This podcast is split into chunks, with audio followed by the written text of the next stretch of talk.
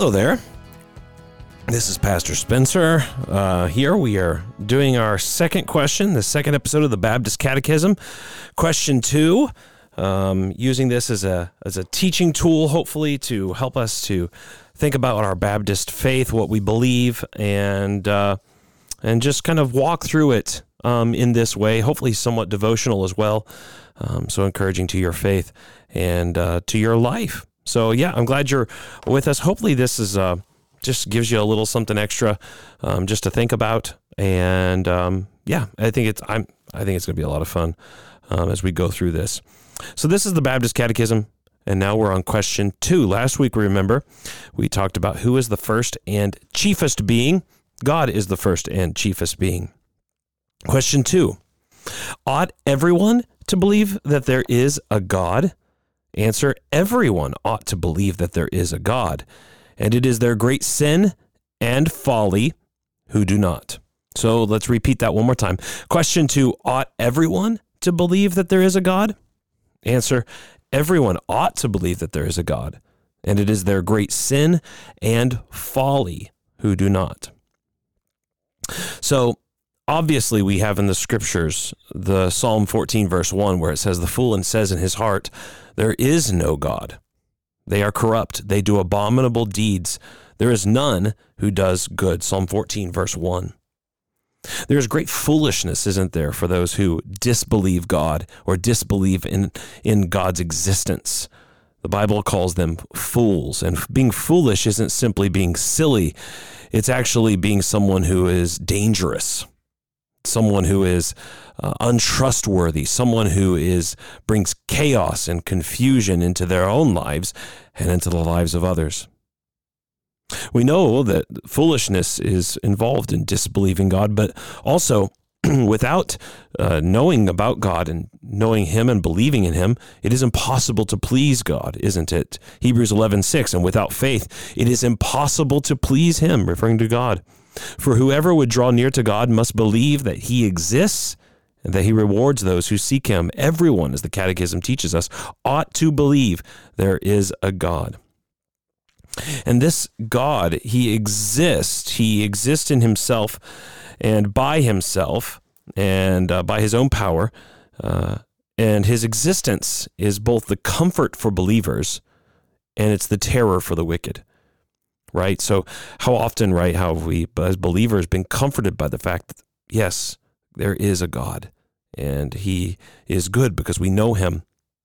But for those who are sinners, for the wicked, and until we come to know God in Christ, God is terrifying to us. And we might even wish that He didn't exist, but He does. Everyone ought to believe that there is a God, and it is their great sin and folly who do not. The reality is, is that human uh, experience teaches us that mankind realizes that there's a higher power. There is a God, or sometimes in, in pagan or in, and uh, sinful cultures, it's understood to be gods, or people will create false gods uh, for themselves, but they still believe there is something or someone out there. The first man believed that there was God. Adam uh, says uh, in Genesis 3:10, he says, "I heard the sound of you in the garden, and I was afraid." Other men later on after Adam uh, believed in God and they called upon his name. Genesis 4:26 At that time people began to call upon the name of the Lord. All nations even after this believe in God even if they do not glorify him as God. Romans 1:21 says this, for although they, speaking about all mankind, they know God, they knew God, they did not honor him as God or give thanks to him, but they became futile in their thinking and their foolish hearts were darkened.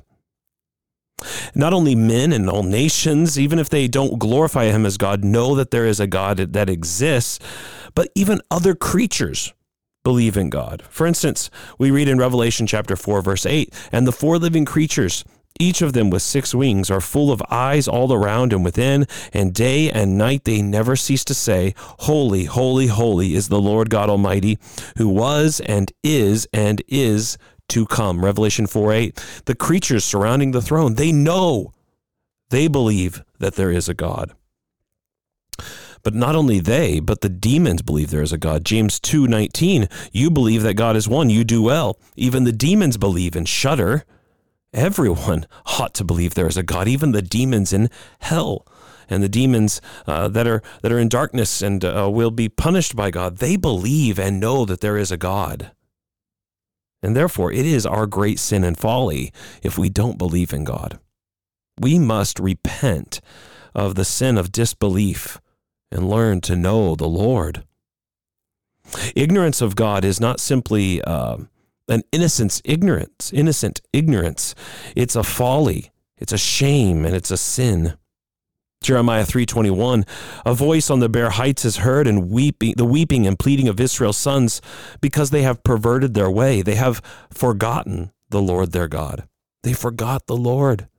Man's great sin is forgetting and disbelieving in God. Ignorance of God is a sin a shame and a folly but it's also without excuse Romans 1:20 For his invisible attributes namely his eternal power and divine nature have been clearly perceived ever since the creation of the world and the things that have been made so they are without excuse. We have no excuses no way that we can say or justify or uh, give a good reason for why we don't know God Paul says we are without excuse. We are guilty. And ignorance of God is a destructive sin. It's folly, it's shameful, it's foolishness, it's without excuse, and it is a destructive sin that leads to eternal destruction. Job 18, 14 through 21 speaks and says this He is torn from the tent in which he trusted and is brought to the king of terrors. In his tent dwells that which is none of his. Sulfur is scattered over his habitation. His roots dry up beneath, and his branches wither above. His memory perishes from the earth, and he has no name in the street. He is thrust from light into darkness and driven out of the world. He has no posterity or progeny among his people, and no survivor where he used to live. They of the west are appalled at his day, and horror seizes them of the east. Now listen to this last verse. Surely such are the dwellings of the unrighteous. Such is the place of him who knows not God. To not know God is to be unrighteous and to be cast into destruction forever. Therefore, everyone ought to believe that there is a God, and it is there, it is our great sin and folly who do not. That's the truth. And that's why we want to take the gospel to the unbelieving world. It is their great folly and sin who do not know God, and we want them to know God. But also, you and I must press on to know the Lord, to know Him, to trust in Him, because it is a great sin to willingly remain in our ignorance, especially we who have the Word of God and know Him. To we should press on to know Him and to trust in him. So, ought everyone to believe that there is a God? Yes, as the answer is everyone ought to believe that there is a God, and it is their great sin and folly who do not. Uh, as we think about this, I want to read a short uh, article here from Donovan Riley. It's called When a Christian is Pushed into Atheism. Who will bring a Christian back to church when they are pushed into atheism? How do we respond when a Christian acknowledges that they have fallen into doubt about the existence of God and their purpose as a Christian? What about a pastor who struggles to keep up the mask of faithfulness but isn't convinced there is a God anymore? We all want to believe there's more to life than be born, suffer, die, but whether it's Christians or our conscience or both, sometimes all we see and hear and experience are variations on a theme. You're an embarrassment to God and the church. For the Christian who struggles with disbelief, the message that they must offer sacrifice and behave themselves if they want God to reward and not punish them sounds like one of many re- similar religious variations. What do we say when a Christian admits the church has driven them to atheism? And they don't mean that ideologically either. The church has convinced them there is no God, and no and one religion is about as good as the next. They have noted that in conversation with people of different beliefs, everybody's looking for, for a greater meaning. They plug into whatever religion offers them meaning, into whatever offers them a place and purpose. This is the root of many Christians' negativity and animosity towards their church. Their time sitting in a pew, listening, observing, and interacting with other Christians has convinced them Christianity is just another religious movement. They believe if you scratch another Christian hard enough, and just beneath their skin is a pagan. They know the rituals, rules, and rhetoric that make a Christian Christian, but take away the Christianese, and many Christians could just as well worship Thor on Sunday morning. Then there are all the people who didn't grow up in a church, people who walk into a church looking for a way out from the start. They are fighting against their belief that there's a God who orders all things, tests all things, and judges all things. They're troubled, and they've come to find answers. What do we say to people who join our church because they're alone and don't know where to go with their questions, turbulent feelings, and so on? How do we respond when another Christian finally admits, today he is as close to being an atheist as ever? First, we remind him that it's a good thing our hope isn't in the church, especially not the church this side of the resurrection. Next, we recognize, as C.S. Lewis writes, that is why we can be saved only by falling back continually from the web of our own arguments, as from our intellectual counters into the reality, from Christian apologetics into Christ Himself. That is why faith is such a necessary virtue. Unless you teach your moods where they get off, you can never be either a sound Christian or even a sound atheist. When we can't trust our faith, and we're forced to admit that belief in our ability to believe doesn't save us from unbelief, then we are turned back to trusting God's word and what it says about Jesus' faithfulness to us. We can assure new and old Christians don't be worried when you are afflicted by doubt.